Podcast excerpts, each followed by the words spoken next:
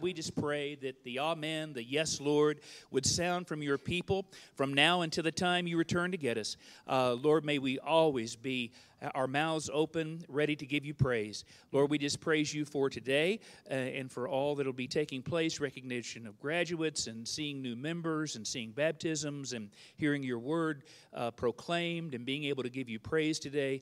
Uh, Lord, help us just to participate in it all and may it all transform and affect our lives deeply. And it's in Christ's name we pray. Amen. Well, good morning. It's a blessing to greet you through baptismal waters. Uh, I don't have a robe on, I apologize, but the one I wear zips all the way up and down, and it's not in there.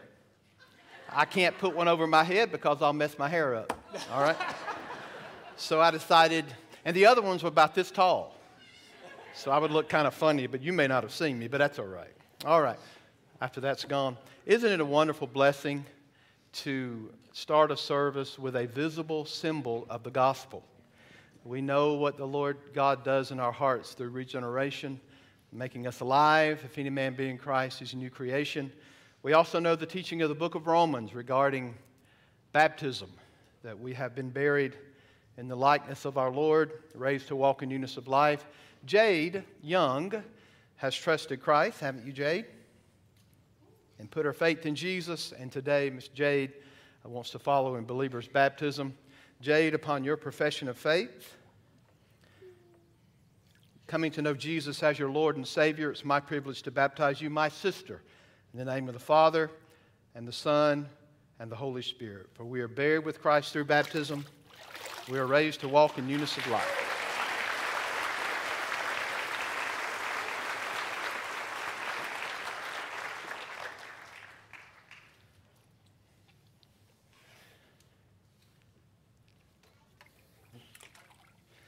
This is Miss Jan Kasky. And Miss Jan has been a believer for a long time. And she contacted me a few, about a month ago and said, You know what? I really feel that I need to get my baptism on the right side of my salvation. And so many of us have gone through that in our lifetime. And Miss Jan, I sure appreciate your obedience to the Lord and following in believer's baptism. It's my privilege, my sister, to baptize you in the name of the Father and Son and the Holy Spirit. For we are buried with Christ through baptism. We are raised to walk in newness of life. Amen.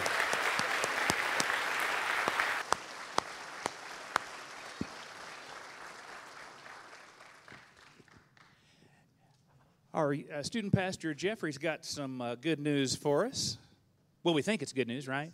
It is. oh, here you go.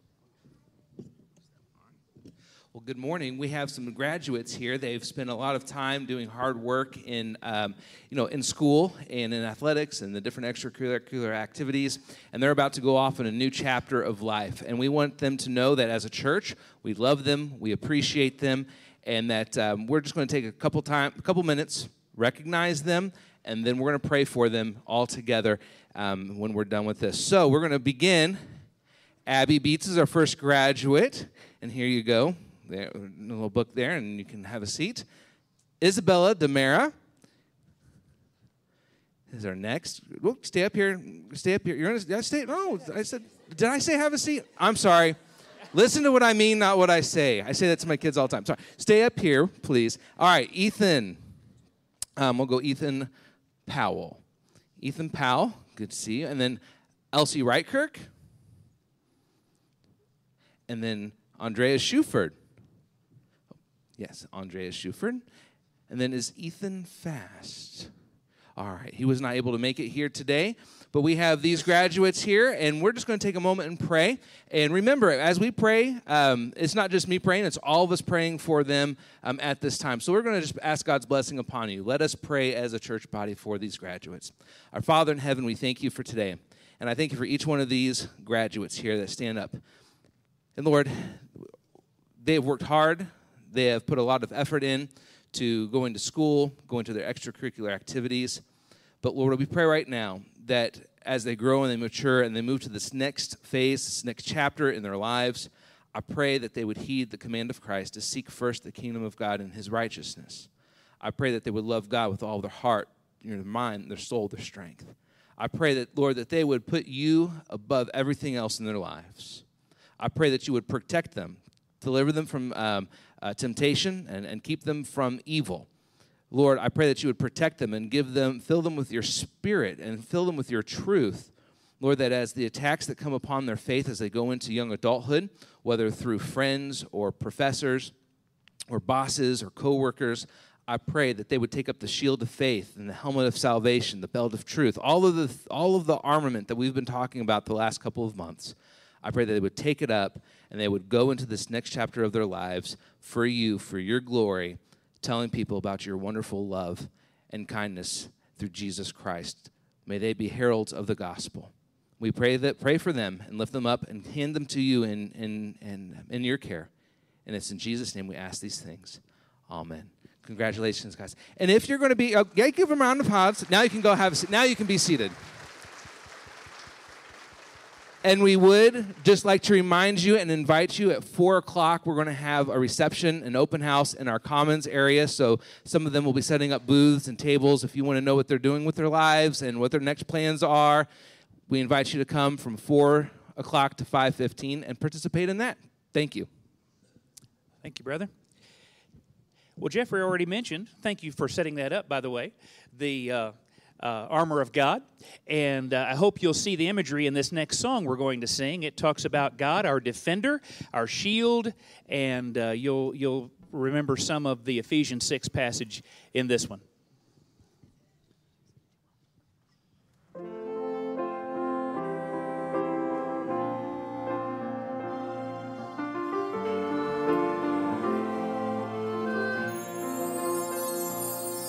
Oh God,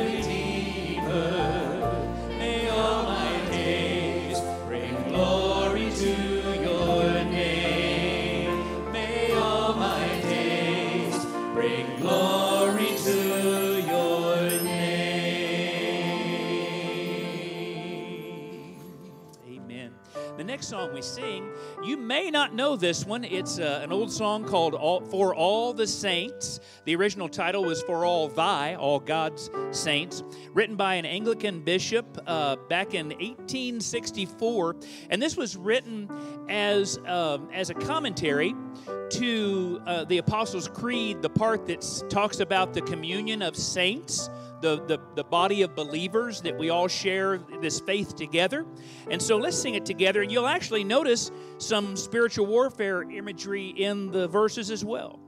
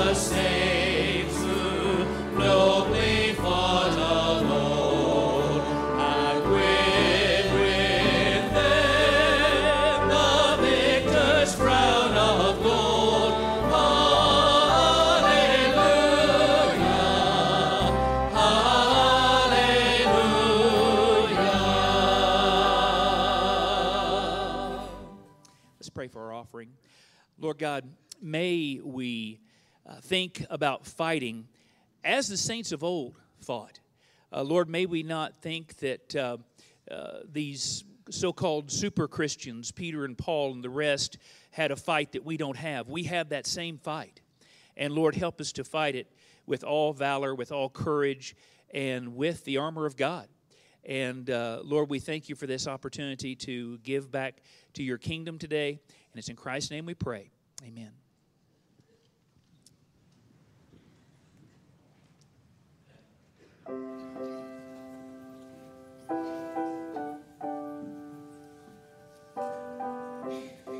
I mentioned the Apostles' Creed a while ago. This is part of it. Let's sing it together. Our Father everlasting, the all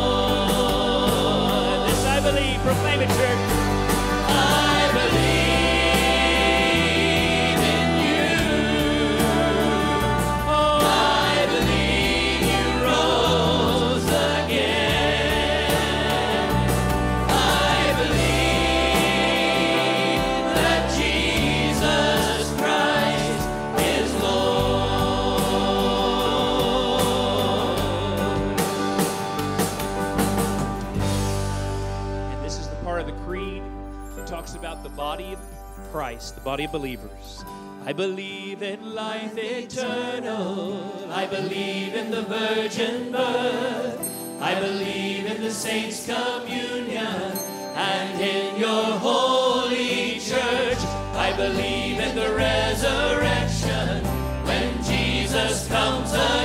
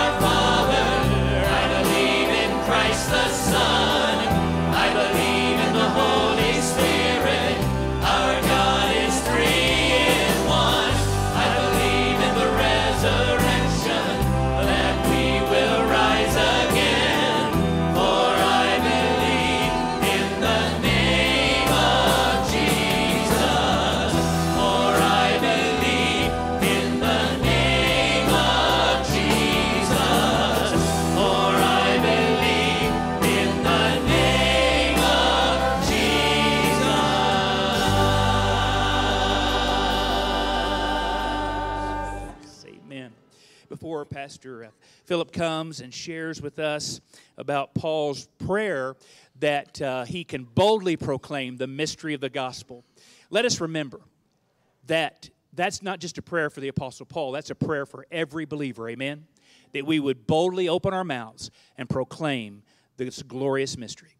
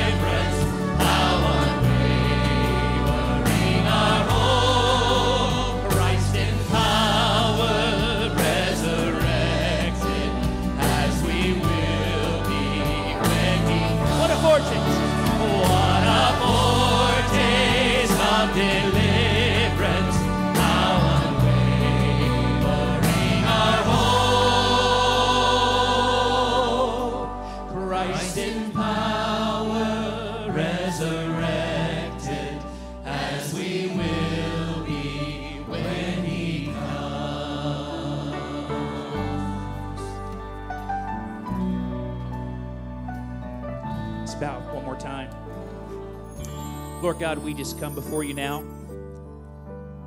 And as we break open the bread of life today, and as we listen to the word preached through our pastor, we just pray, Lord, that you would apply Hebrews to our lives just now, that the word would be a two edged sword reaching deep into our spirit, changing our lives, doing spiritual surgery, Lord, that we would take to heart, that we would apply each and every precept of your word.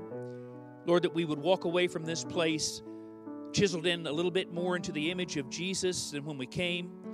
And uh, Lord, again, help our prayer, just like the Apostle Paul's prayer, to be one that would say, Lord, I want to boldly proclaim to a lost and dying world this wondrous mystery of the gospel. And it's in Christ's name we pray. Amen.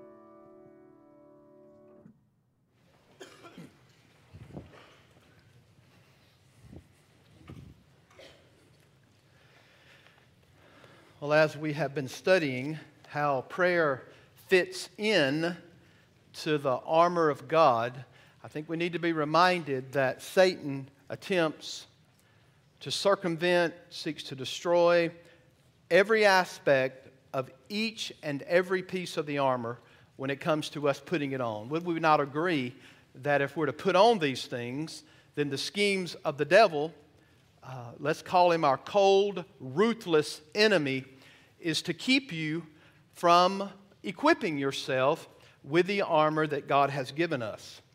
Now, with that being said, would you not think that he also wants to undermine the effectiveness of prayer? Every piece of the any and every piece of the armor, he's seeking to undermine its effectiveness, and that's also true with prayer. So our enemy is also committed to keeping us off our knees. He's committed to do this. The devil is committed to keeping you out of or away from the throne of grace. Yet, it's very clear from our text that we're studying of the importance of prayer in this warfare.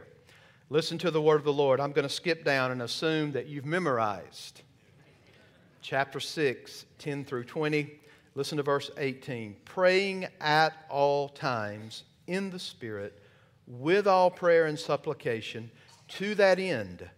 Keep alert with all perseverance, making supplication for all the saints, and also for me, that words may be given to me in opening my mouth boldly to proclaim the mystery of the gospel for which I am an ambassador in chains, that I may declare it boldly as I ought to speak. Do you remember last week we talked about, talked about the fact that prayer is varied and intense? Warfare prayer is varied and intense. Paul, Paul is piling up words to help us think of the varied nature of prayer. It's not just our grocery list that we throw out every day and say, Well, I've prayed. It's a lot more than that. Prayer is varied in the sense that warfare prayer involves praise, thanksgiving, supplication, petition, and confession. It also should be intense prayer. It's not just rattling off our grocery list. To use an image that we might borrow from the Old Testament, it is wrestling with our God until daylight so that he blesses us. It is grabbing hold of the horns of the altar of the Lord. So, warfare prayer should be consistent also and continual, not just varied and intense, but consistent and continual. Is the battle continual? Is the devil continually after us? Is he consistently on the prowl? Is he doing this frequently and often? And the answer to that question is yes. So, therefore, our praying should be continual and consistent, frequent, continual, consistent. We ended last week discussing warfare prayer as the Bible says in the beginning of verse 18 praying at all times in the Spirit. We must consciously depend upon the Spirit of God as we engage ourselves in warfare prayer. Folks, we need His help. I hope you sense this this week. I don't know why it's the case, but so often I'll preach a sermon, and after four or five days, it's kind of discarded outside of my mind in that sense, and I'm moving on. Hasn't been true this week. And I think that's a good thing. Uh, I've dwelt upon stand up, stand up for Jesus. Stand in his strength alone. The arm of flesh will fail you. You must not trust your own. Put on the gospel armor. Put each piece on with prayer. As duty calls or danger, be never wanting there. This kind of filled my heart and mind this week. So the Spirit of God alone actually knows your weaknesses in prayer, according to Romans 8. We could spend lots of time in Romans 8, 26 through 28, thinking about the confidence that we have in prayer, where we cry out, Abba, Father. In other words, folks, you belong there. We belong before the throne of grace, and it's only by Jesus and his blood that we have the merit to approach our Father. We approach him with confidence. So to pray in the Spirit means that we pray as much of his word as we possibly can. Certainly, there's a link between the sword of the Spirit, which you take up, and praying in the Spirit. So we pray the Word of God. It's very important to do that. So the Word of God is the sword of the Spirit. It's His inspired word. Therefore, the more of His words that we can pray back to our Father, the more effective our praying will be. I hope you've thought about what a massive privilege it is for us to be able to commune with our God in prayer. We meet with Him. You understand that Jesus is mediated in us through the Holy Spirit of God. And we are able to pray to the Lord God through the Spirit to the Father. He mediates the presence of Jesus, whether it's corporately in this body or whether it is individually in your prayer closet. We always use the phrase, well, that was a taste of heaven. I don't think anything is, is as much a taste of heaven on earth as is engaging with our Lord in prayer, as we are engaging in warfare. So we all need to grow in the discipline of prayer.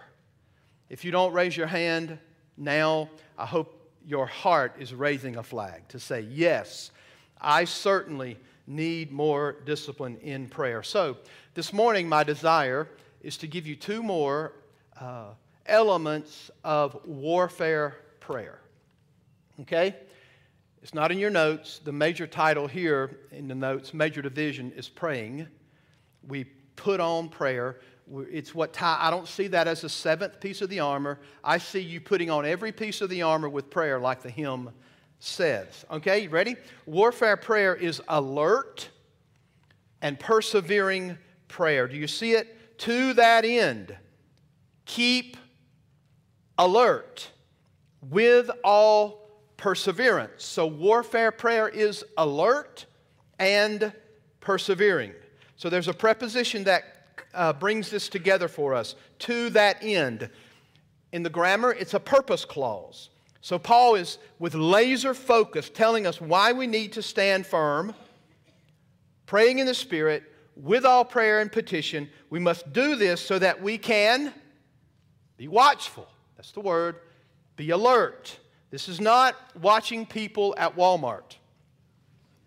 You ever people watch at Walmart? You will never be the same if you do. It's not that. When we consider the term watching, we may not think that that's too spectacular.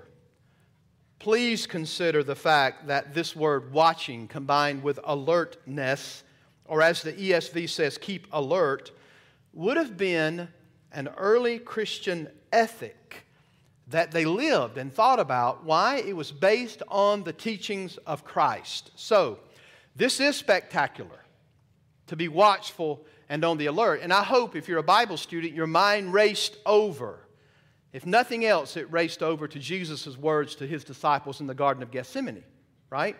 Where we'll see that in a few moments. But let me give you a short history lesson of this ethic of putting together words like watch and be alert. So take your copy of God's Word and turn over to Luke chapter 21 and verse 36.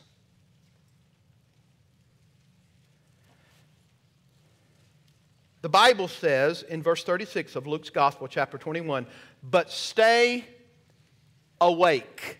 I'm skipping the beginning in verse 34 for the sake of time. Be watchful, right? Verse 36 is our Greek word. But stay awake at all times, praying that you may have strength to escape all the things that are going to take place and to stand before the Son of Man. That is Luke's treatment of it. Now flip over to your left and go to Mark's gospel. Turn fast, listen fast, and we'll go fast. All right? Mark 13. Mark gives a much more broad treatment of bringing these two words of being awake and guarded. By the way, bring your Bible to church. Would you go to a ball game without a and play ball, baseball, kids, without a without a glove? No. Well, you going to play football without the pigskin? How do we expect to study God's word if we're not looking at it? Right? Need to look at the word. Mark chapter 13, beginning in verse 33. Listen. Be on guard. Here it is. Keep awake. For you do not know when the time will come. It's like a man going on a journey when he leaves home and puts his servants in charge, each with his work, and he commands the doorkeeper to stay awake. Therefore, stay awake, for you do not know when the master of the house will come in the evening, or at midnight, or when the rooster crows, or in the morning, lest he comes suddenly and find you asleep. And what I say to you, I say to all stay awake. Chapter 14, verse 34. And he said to them, My soul is very sorrowful, even to death. Remain here and watch. And going a little further, he fell on his face and began to pray. Verse 37, skip down. And he came and found them sleeping. And he said to Peter, Simon, are you asleep? Could you not watch one hour? Watch and pray so that you may not enter into temptation. All right, here's the ethic. The first set of scriptures is talking about the second coming of Jesus. Folks, you need to be alert and awake. It's the imminence of Christ's return. He could come back at any moment. And he was reminding them in the context of his second coming, you need to be alert, be awake. And then he uses that same dynamic of bringing together watch and guard, stay on guard, with temptation. You see? That ethic is coming together in the teachings of the Lord Jesus Christ. So, both of those contexts of coming, Christ coming, or temptation, there's a watchfulness and alertness that is connected together with what? Prayer. How do you stay alert? How do you stay on guard? How do you remain in a watchful state? You do so by praying. Don't turn, but listen. When you get to Colossians chapter 4, verse 2, the Bible says, continue steadfastly in prayer. That terminology is be devoted in prayer. 1 Peter 5 8. Be sober, be vigilant, be watchful. For your adversary, the devil, like a roaring lion, prowls around to seek who he may devour. Listen, folks, because of the danger of the enemy, because of the danger of temptation, we need to be people who are alert and watchful. And how do you do this? Well, the scripture would remind us that we do it through prayer. We need to be mindful and alert. You ever been sleepy when you're driving? Mm, they tell you you can crunch on ice. That actually helps. Or you can slap yourself in the face.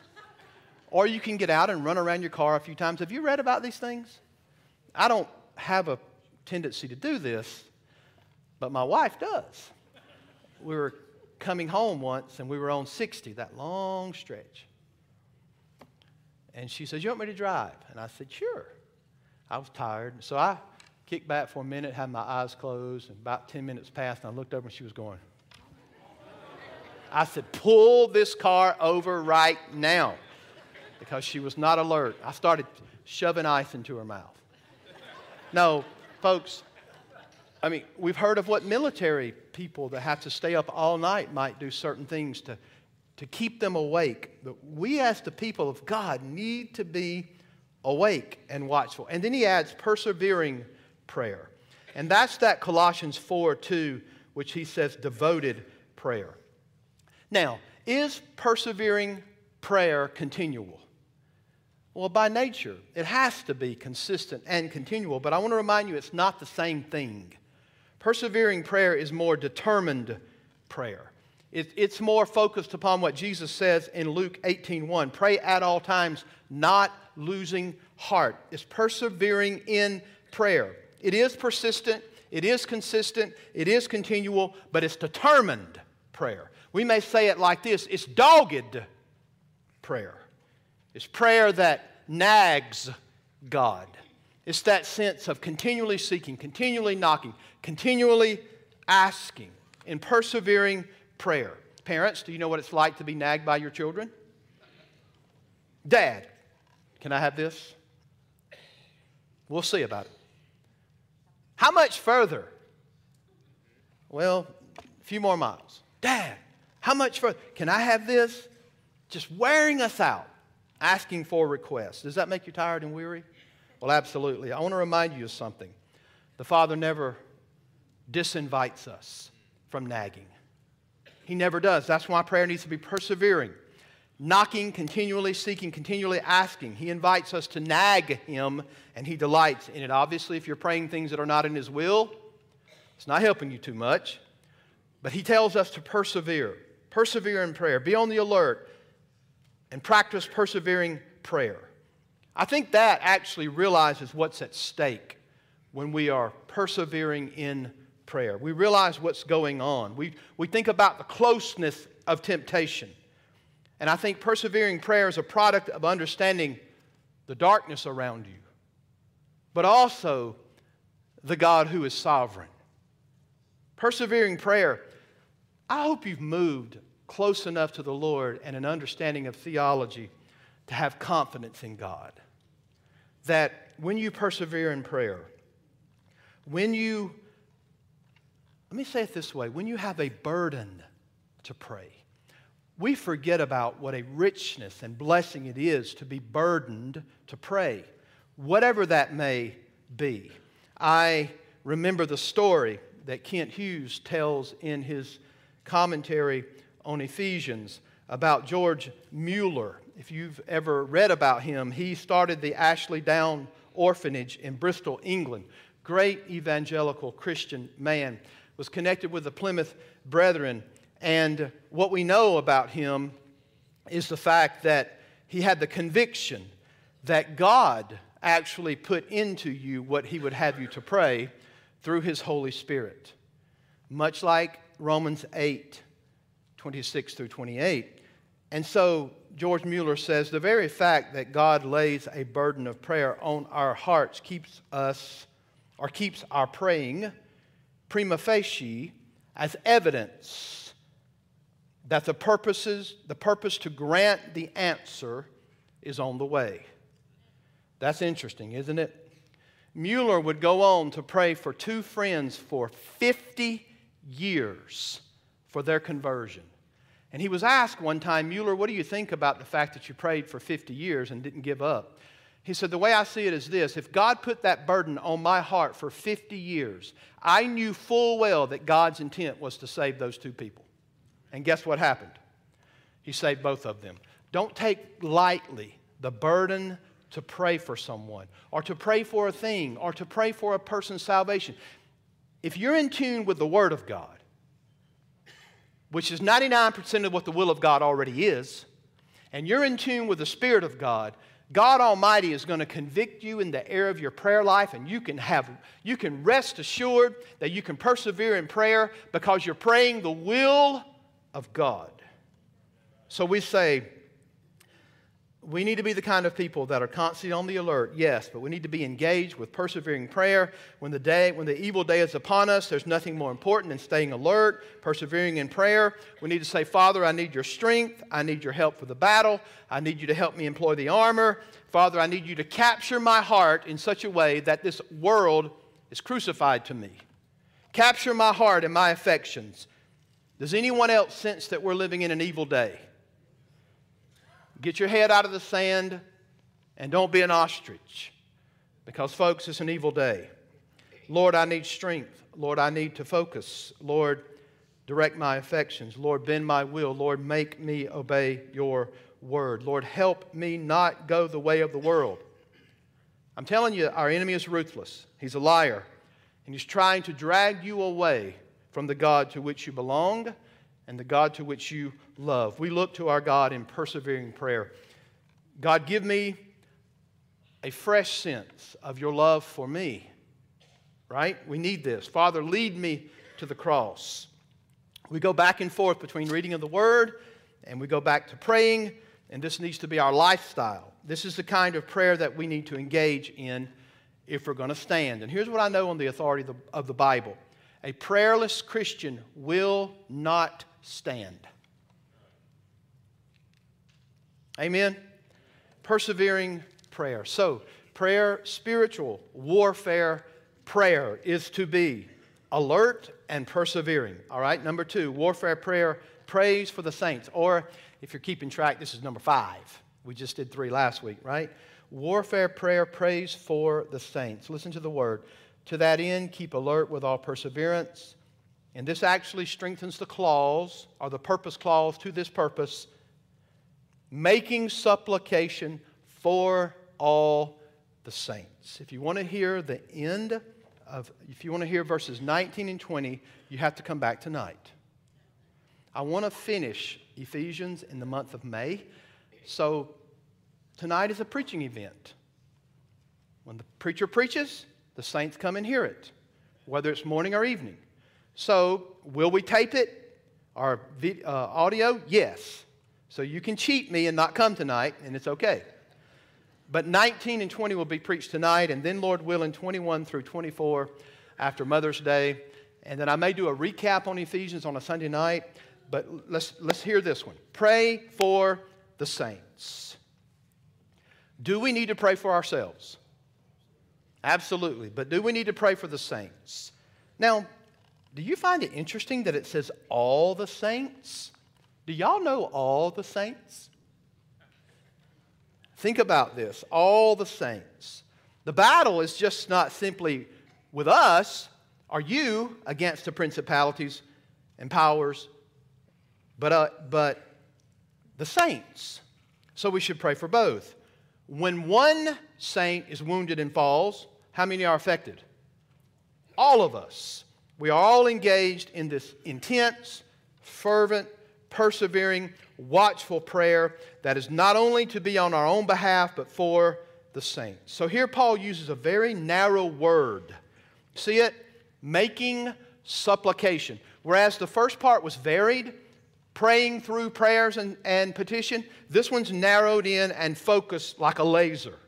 It means intercession or entreaty for someone for a particular reason. In other words, there's a sense of need where we intercede on behalf of all the saints. I love the example of this in the Old Testament. In the book of Exodus, chapter 17, the children of Israel are fighting against the Amalekites. Y'all know this story? Moses is led by God to intercede for the people, and he holds up his hands and he intercedes. And as he's holding up his arms, the battle is going the Israelites' way. But as he begins to droop his arms, guess what happens? Man, I'd be propping them suckers up with sticks and everything I could possibly do, right? And so, what do they do? We know the scripture tells us that Aaron and Hur come alongside of him and hold up his arms as he is interceding for the people. So he's drooping, battle turns. There's Aaron and Hur pulling beside, coming up beside him, alongside of him, holding up his arms. And the picture of this is intercession on behalf of the brethren. And Moses is interceding for the people. And as he is interceding, interceding on behalf, interceding on behalf of the people, his strength is waning. And the two other brothers come alongside, as it were, stand in the gap with Moses' arms, holding him up, so that once again the battle turns in the direction of the people. So, is this a good illustration? I think so, of what intercession is. It's to hold up weary souls, figuratively speaking. It is to stand next to someone, it's to intercede, it's to entreat the Lord on behalf of someone. Again, it says for all the saints. Folks, I don't know what you thought about this, but this could be a long prayer. All the saints. This would be a place where wooden headed literalism could get you in trouble. You would never walk out of your house, you'd never leave your house if you prayed every day for all the saints by name across the world. So, what is he meaning by this? Well, do we need to pray for the church corporately? Now, think about that for a moment. Certainly, he has in mind us praying globally for the body of Christ that exists around the world. Don't, I don't like the terminology of uh, invisible church. There's never been an invisible church. Wherever you are in the world, you're always visible if you're alive and you're a Christian. A better, the better terminology would be universal or global church. Are we to pray for them? Yes. In other words, should we pray big, giant, sweeping prayers for the corporate body of believers all over the world? Yes, we should. We should do that. But we should, we should also pray for the persecuted church at large. If you don't have a copy or you're not familiar with the Voice of the Martyrs, you need to get a copy of that. Just go through, peruse through, pick a person, pray for them. There are believers all over the world that are uh, suffering oppression, persecution, many being killed for the gospel of Christ. You're not going to see that on CNN. You're not going to see that on MSNBC. You probably will rarely ever see that on Fox News. They don't tell you about people dying for the cause of the gospel all over the world every single day. We need to pray for them. We can pray for missionary efforts throughout the world. It is biblical to pray big, sweeping prayers for God's glory on behalf of the church throughout the entire world. We should pray like this.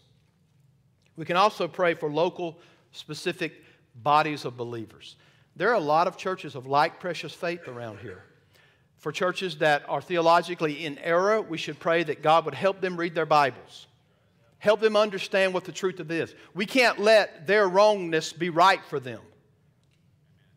And sometimes we do that denominationally. We say, well, that's fine, you can just believe that. No, the scripture says what it means and means what it says. So we have to study the Word of God, but we should pray for churches in our area that, that may be enduring difficulty.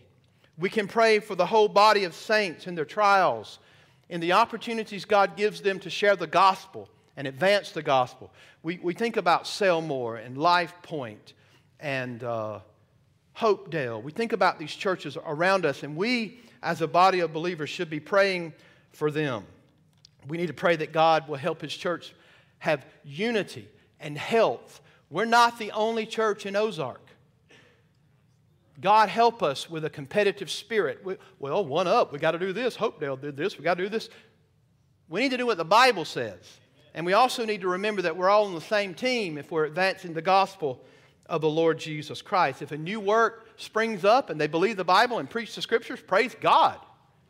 May they take the gospel to the ends of the earth. I'm responsible for the sheep that are in the seats at this church, and you are my sheep. I'm not responsible for no one else's sheep, right?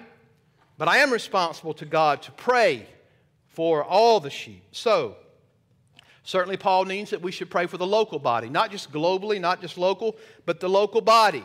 We need to pray that God would make us a fruit bearing church.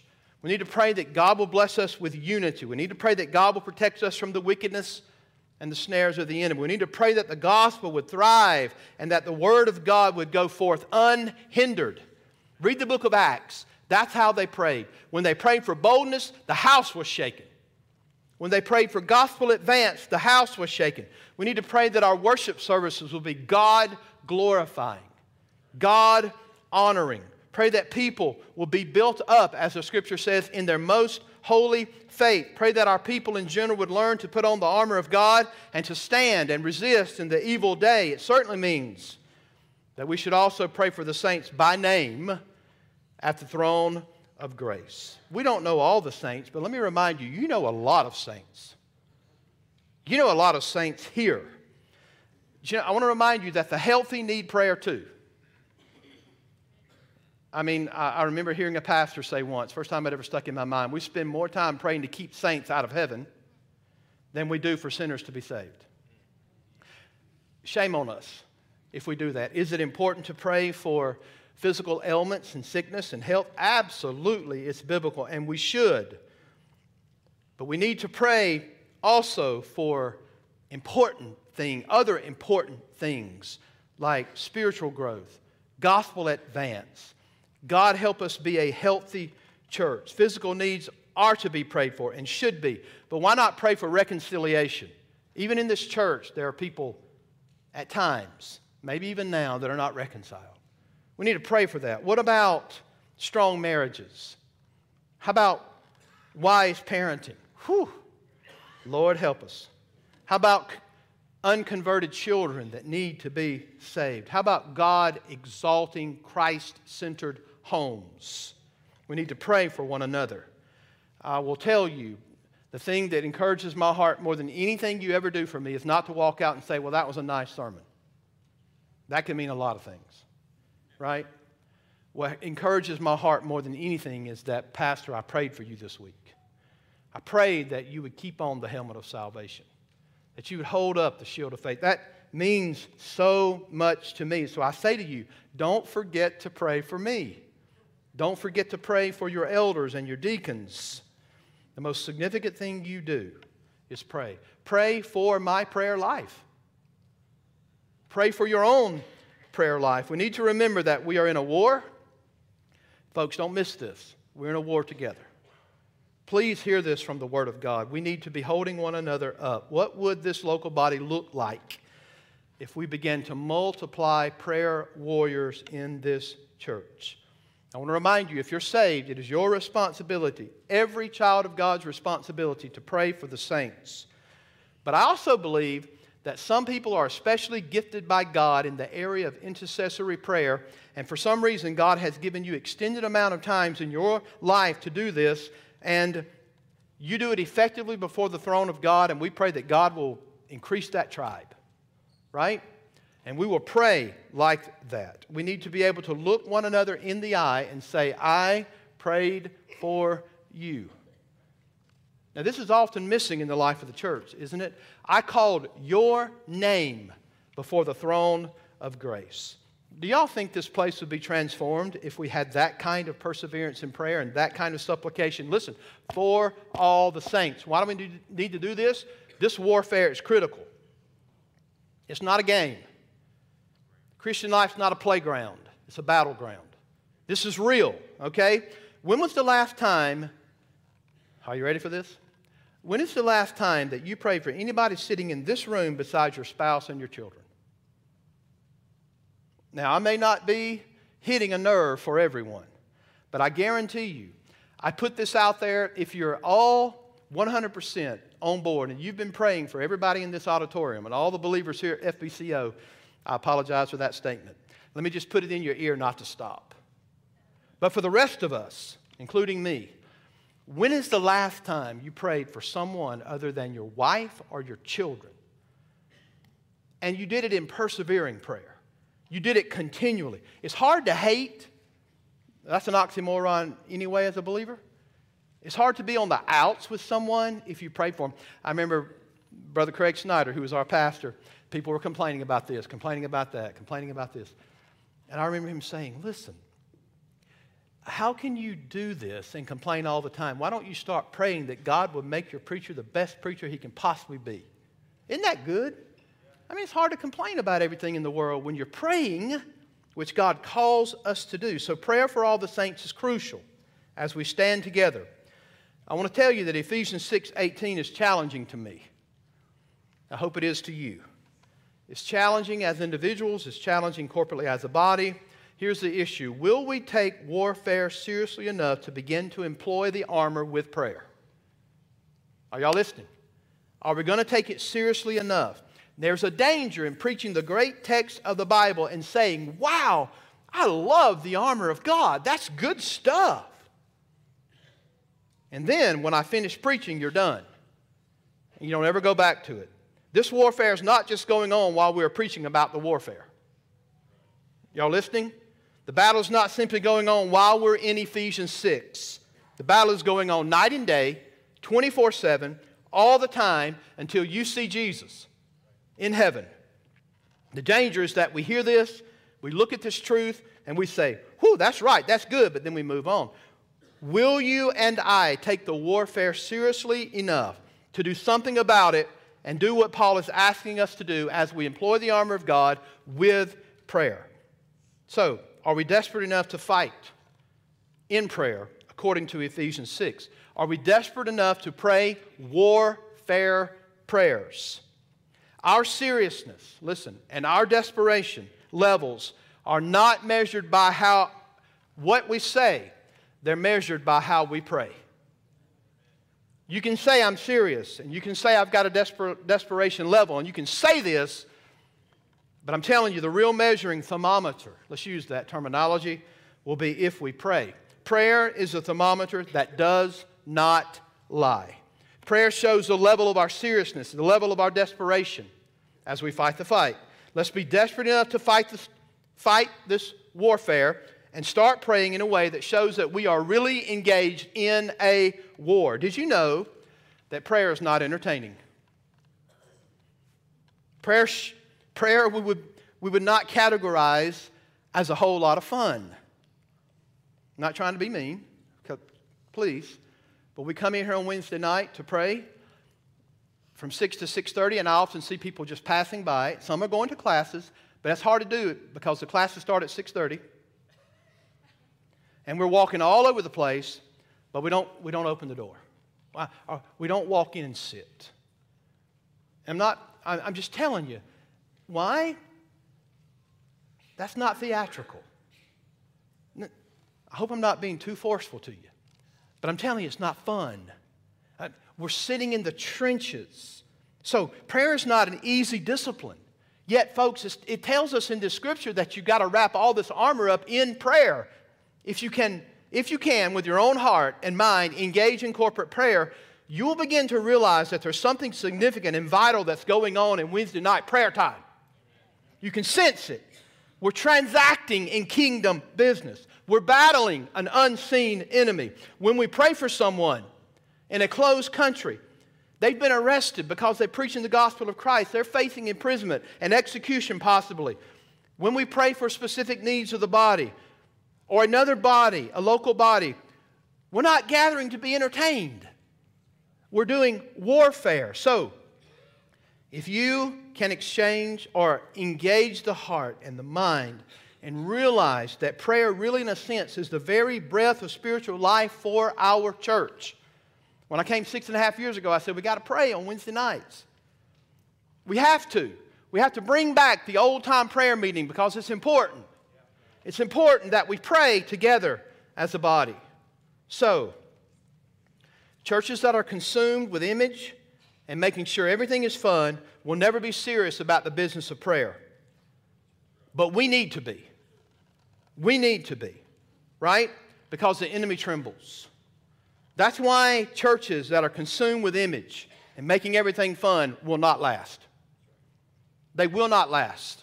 We have to be serious about the business. So, the best way to resist the devil is with your brothers and sisters joined together, praying before the throne of grace. In doing so, we are engaging the principalities, the powers, in a way that no other church method or program can do. We can't manufacture a program and a methodology that's better than prayer. We just cannot do it. Okay? So we need to be committed to it. I want to challenge you. Uh, by the way, this week, uh, BJ, I'm going to say your name right, BJ Chapman. right?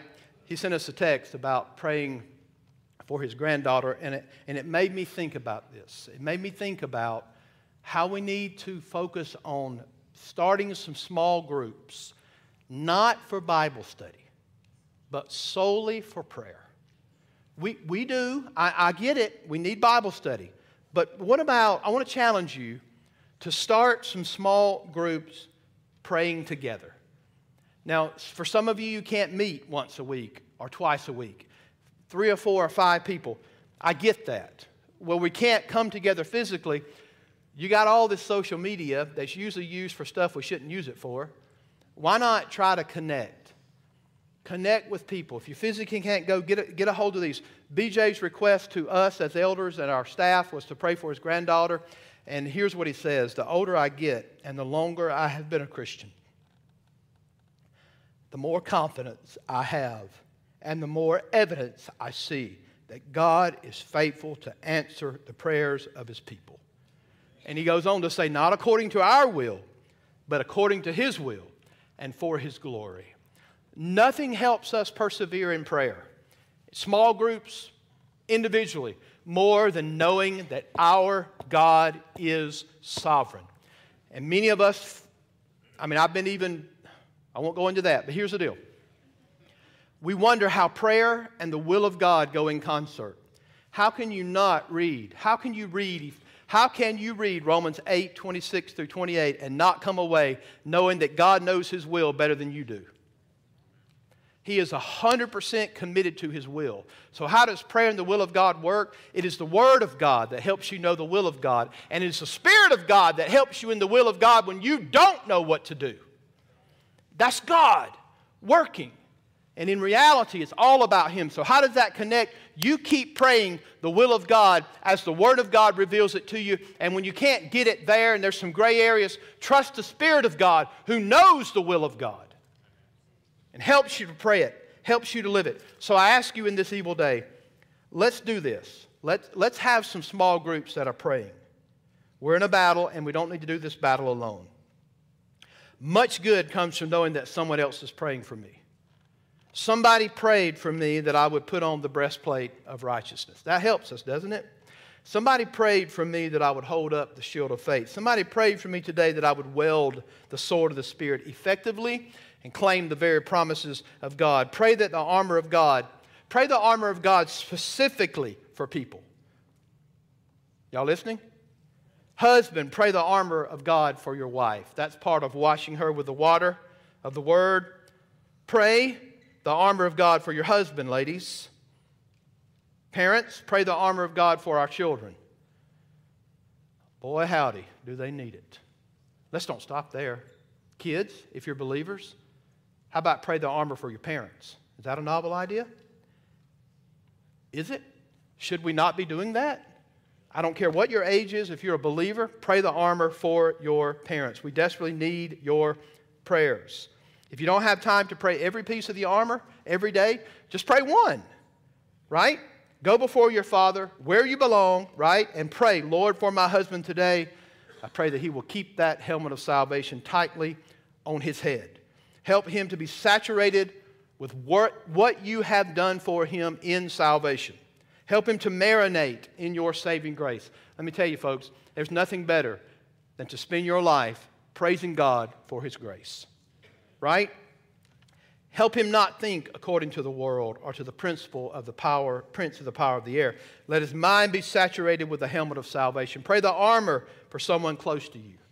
Let's all be at the altar of the Lord, devoted in prayer. Let's be the kind of people who persevere in prayer in the Spirit. Don't forget that our God actually ordained prayer to be a vital part of his plan in this war.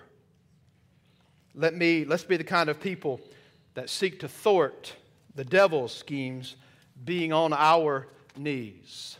And may the God of glory be exalted in all of it. Amen. All right, let's pray. Lord God, you're good to us, Father. Help us. Help us to obey, not just to preach it, listen to it, and think, wow, I love the armor of God. Lord, help us. Remind us through your Spirit to be obedient to you in these areas. Lord, we won't be able to stand in prayerlessness. Lord, we can't. Help us, Lord. Help us pray without ceasing. Help us to pray varied, intense prayers. God, help me in my prayer life. Help all of us. Help us pray for all the saints, for one another. We're in this warfare together. Lord, we'd be remiss not to think about those who don't know you and under the sound of my voice there certainly could be people that are lost. There's only two categories of people in this world saved and lost. There's no neutral category. We're either of our Father, the Lord God, or we're of our Father, the devil. There's no in between. Only you, Lord Jesus, can save. Only you can meet the Father's just requirements of the law. Only you could come down to this world and live obediently 100% without ever sinning. And the Bible says, He that knew no sin became sin for us. Lord, help someone to see clearly. Lord, it is only you that can reveal the mystery of the gospel. Only you can open eyes and hearts to see the beauty of Christ and to see the need for repentance and faith. Only you can do that. And Lord, if that's happening in someone's heart today, may you draw them to yourself through your Spirit. Lord, we pray this in Jesus' name. Amen.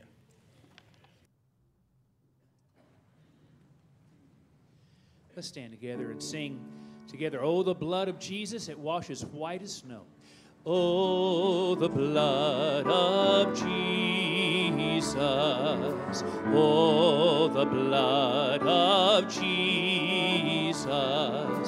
Oh, the blood of Jesus. It washes white as snow.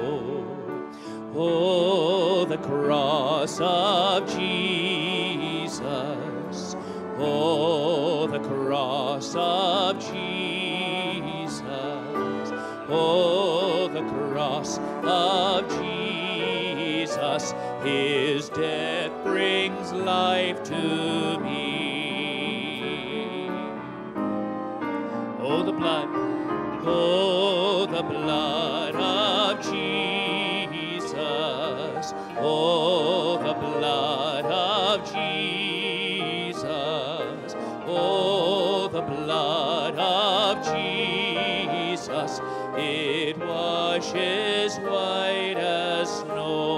cross.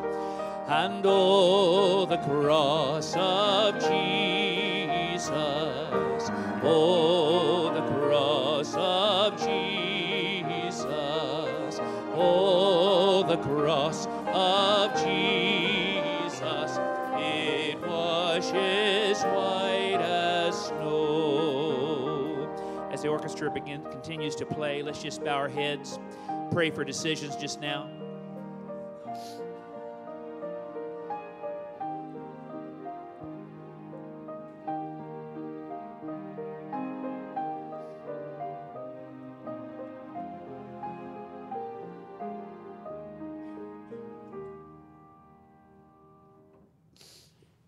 Mr. Bernard Yes.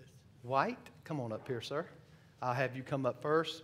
Mr. Bernard's been coming for a long time, and he wants to stand before you today and share with you that he wants to join our church by transfer of letter from a sister Southern Baptist church, and we want to say to God be the glory, and uh, we, we look forward to praying for you and you praying for us. Okay, I got a whole church full here. I, I need their prayers. Amen. And, and we want you to pray for us too. God bless you. Uh, I'll have, uh, yeah, we'll, we'll have him go back to the back if he can and stand and we'll greet him. God bless you, Mr. White. Thank you. Casey and Olivia Bippert. And Olivia is Michael and Belinda Mason's daughter, and they're part of our church family. As a matter of fact, I saw Michael carrying the big offering plate, right? So they're wonderful servants of our church. And so uh, Casey and Olivia have been coming for quite some time. They've taken the new members class, and we want to stand them before you today and tell you that they're members here of First Baptist Church Ozark. All right? God be the glory. All right. I'll have y'all go back to the back as well. All right. Brother David, anything we've missed? Except for tonight, the second part. And of course, if you are providentially hindered, don't we love that word? I was providentially hindered, preacher. That means it rained one drop, right? You couldn't make it. But uh, no, I'm not waving the flag of legalism up here. I just want to encourage you to hear the word, right? To desire to hear the word. So tonight I'll finish up the part on praying. Hope you'll come back for that. Uh, Mother's Day. All right, guys. Talking to myself too, right? Mother's Day next Sunday, we'll do a child, baby child dedication, and we'll also preach the word. And it'll probably not be in Ephesians, all right, for next Sunday. God bless you. Have a wonderful week.